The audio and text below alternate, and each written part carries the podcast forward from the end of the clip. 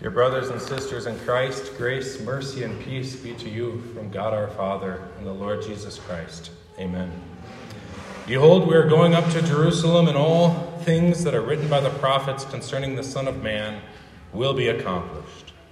A simple search throughout the Old Testament will show you where the phrase Son of Man is mentioned and what things could have been expected to be accomplished concerning him.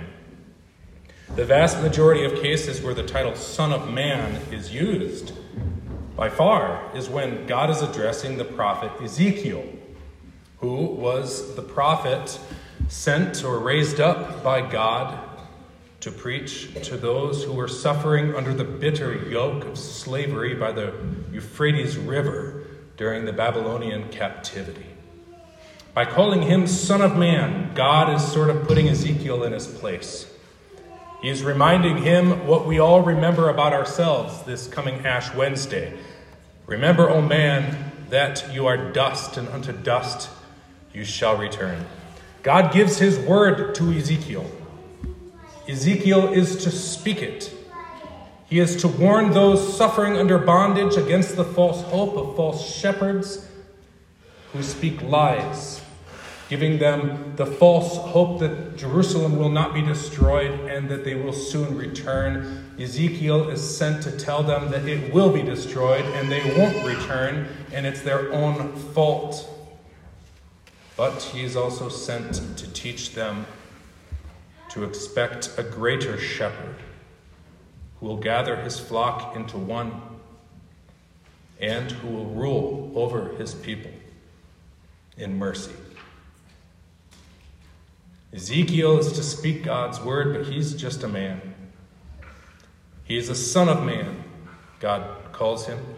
A son of dust, a mere descendant of that first man, Adam, who rebelled in pride and brought ruin upon all his children.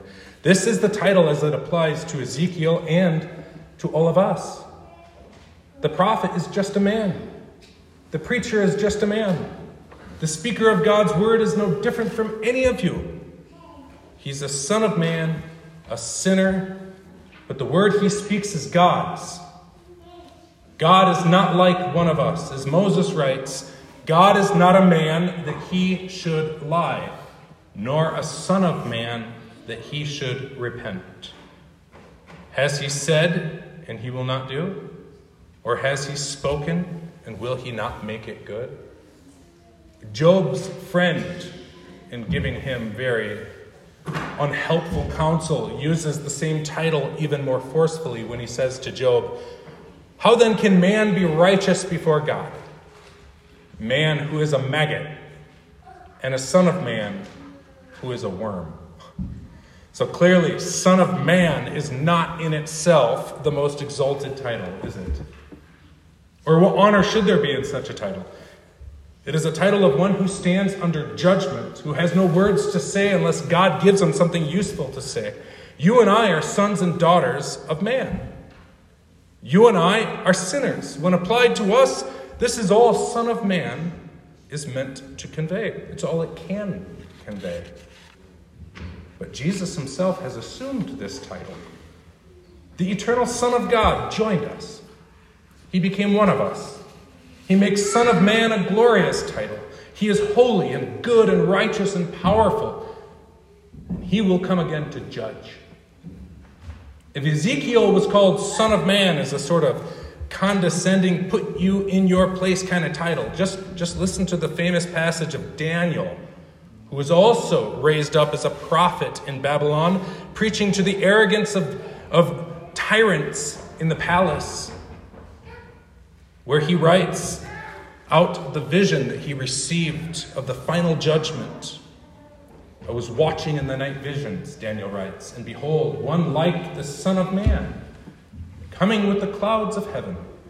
He came to the Ancient of Days, and they brought him near before him. Then to him was given dominion and glory and a kingdom. Then all peoples, that all peoples, nations, and languages should serve him. His dominion is an everlasting dominion which shall not pass away, in his kingdom, the one which shall not be destroyed. Now, these are fantastic words. We hear them every year when we have the 26th Sunday after Trinity at the end of the, the church year. And it's a wonderful promise of how God will give justice to his people and vindicate them when the Son of Man comes in his glory. The one like the Son of Man is clearly Christ, who ushers in the kingdom of God. When Jesus' disciples heard him say that they were going up to Jerusalem and that all should be accomplished that were written by the prophets concerning the Son of Man, they surely had this prophecy in mind. They had glory in mind. So much did they have this glorious coming of the Son of Man in mind that not only did they ignore what the title actually meant, as we have just gone through it, but they even ignored the rest of what Jesus had to say. All that is written about the Son of Man will be accomplished. Say no more. This is awesome. We're going to Jerusalem, and all affliction and humiliation will come to an end. The old kingdom, now in bondage, will rise up again to great prominence, and we ourselves are going to be a part of it. Say no more, Jesus, or go ahead and say more, but either way, we're done listening. But they should have listened, they would have learned. Jesus continued, For he will be delivered to the Gentiles and will be mocked and insulted and spit upon. They will scourge him and kill him, and the third day he will rise again. St. Luke then records the simple summary statement But they understood none of these things. The saying was, was hidden from them, and they did not know the things which were spoken. Now, this is truly remarkable. What is there not to understand? How could it be hidden? It is so clear. Jesus is giving a very plain prediction of what will happen. But it is hidden from them because they are blinded by thoughts of glory. Blind people are said to have a keener sense of hearing, but not this kind of blindness. When blind people think they can see, they hear only what they want to hear.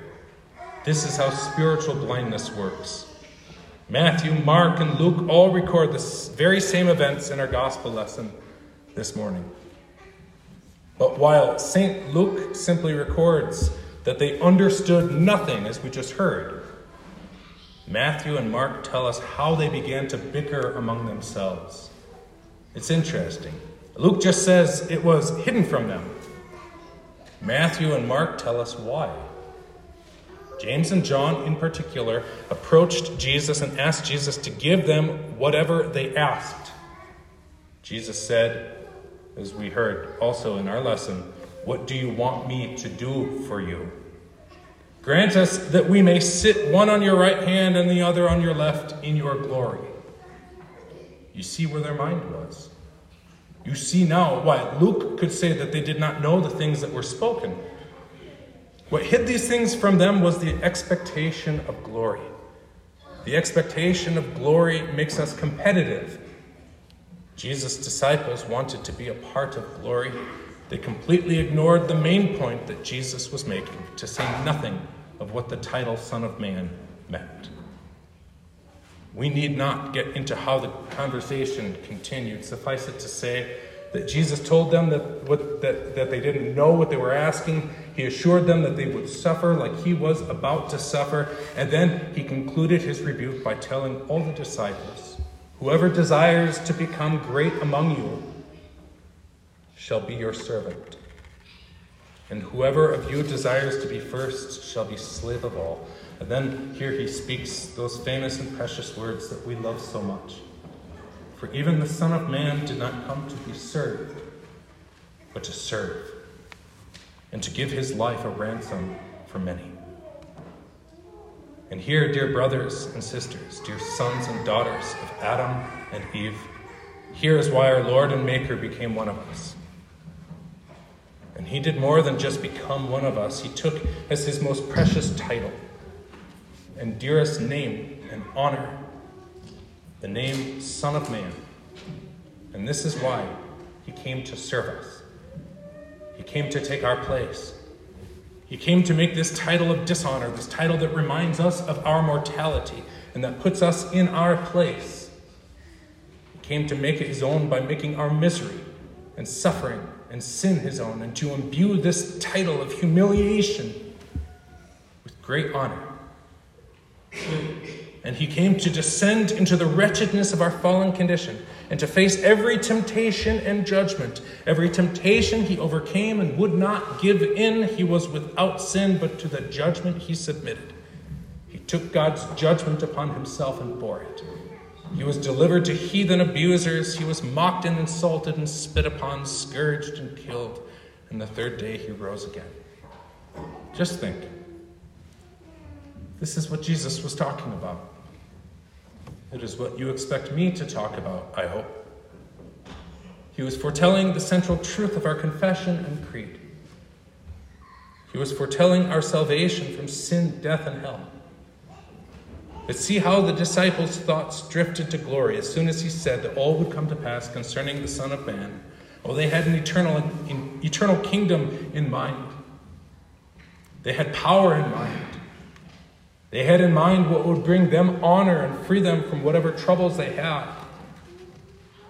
We marvel that something so clear as day could be hidden from the disciples, but the same often happens to us. We have the same things in mind as they did we have our own troubles in mind. How often are we, instead of processing what we're being taught as the preacher says it out loud, how often are we holding conversations instead? Perhaps not out loud with others, but at least in our own minds. This is exactly what happened with the disciples. The news they needed most went in one ear and out the other. Like the disciples, we are also often too fixated on what will bring us honor and glory to pay attention to how Jesus himself entered into his glory. We're so fixated on our own feelings that we end up aspiring to be greater than one another. We're so fixated on how good it will be when God finally relieves us from stress, sorrow, pain, poverty, or whatever displeasure seems to be lasting too long that we forget what good and excellent things God means to teach us by requiring that we endure such things, like perhaps to teach us to lean in and focus on the conversation that God is having and not on the thoughts of our own mind. And it's all because, although we know what good God has accomplished by the suffering and death of Jesus, we've heard it, we confess it, we know it, yet we do not ponder it as we should. We don't reflect on why it was necessary. We are very short sighted, even to blindness sometimes, but the blind cannot lead the blind. The blind must look out, so to speak, or really just feel things out for himself. And any participation among the blind, any seeming appearance of brotherhood, all their seeming working together becomes strictly practical and survivalistic and self motivated as each one feels out for himself. Spiritual blindness in regard to the things of God makes us insensitive to the needs of one another. And worse, spiritual blindness makes us insensitive to our own need.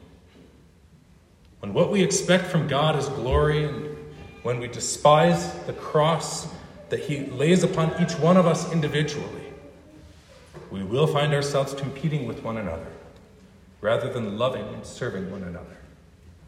We will find ourselves ignoring what Jesus Himself is telling us, too busy trying to figure out how to claim our place of honor. What do you want me to do for you? Jesus asked James and John, who had glory in mind. They wanted Jesus to put them higher than the others. When we resent our own cross, we see no good in Jesus' cross. And so we take no interest in other people's crosses either. But here we have a Son of Man who is not embittered. Here we have a Son of Man who cries out for mercy to the Son of David. He sees more than the rest. He sees his sin. He sees his need. He cries out. He is helpless. He spoils the scene of glory. It's like a, a pre Palm Sunday to conclude our pre Lent. Jesus is passing by. Be quiet, he is told. But he cries out all the more Jesus, son of David, have mercy on me. And to him, Jesus asked the same question as he asked James and John What do you want me to do for you? That I may see, that I may receive my sight. Receive your sight. Your faith has saved you. So Jesus says to those who ask for mercy.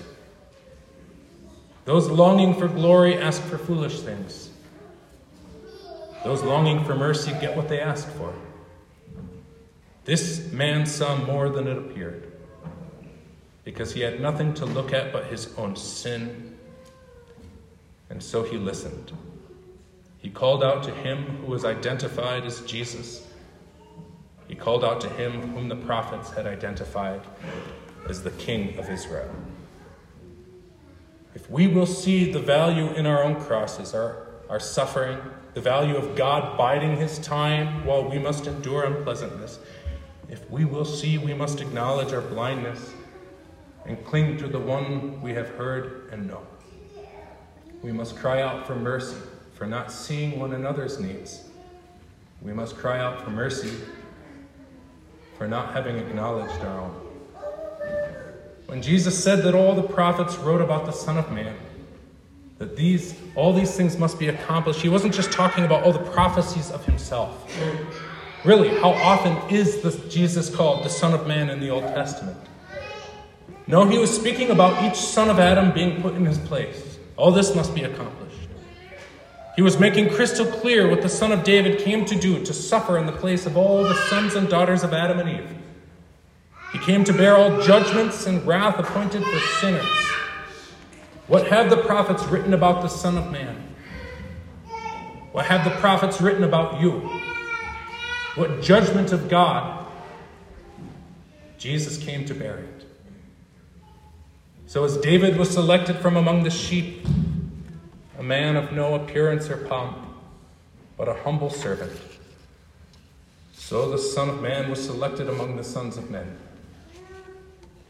Before he was selected to judge in splendor, as Daniel foretold, who prophesied in palaces, Jesus bided his time teaching slaves who labored under a terrible burden.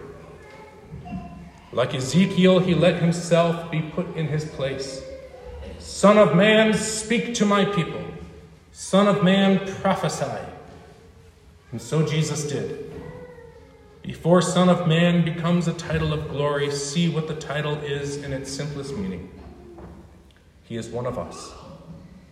He is among us as one who serves as one who suffers, as one who sees your need better than you do, as one who rises again with righteousness to bestow on sinners through faith, sinners who ask for mercy, as one who teaches us what we need to know and believe.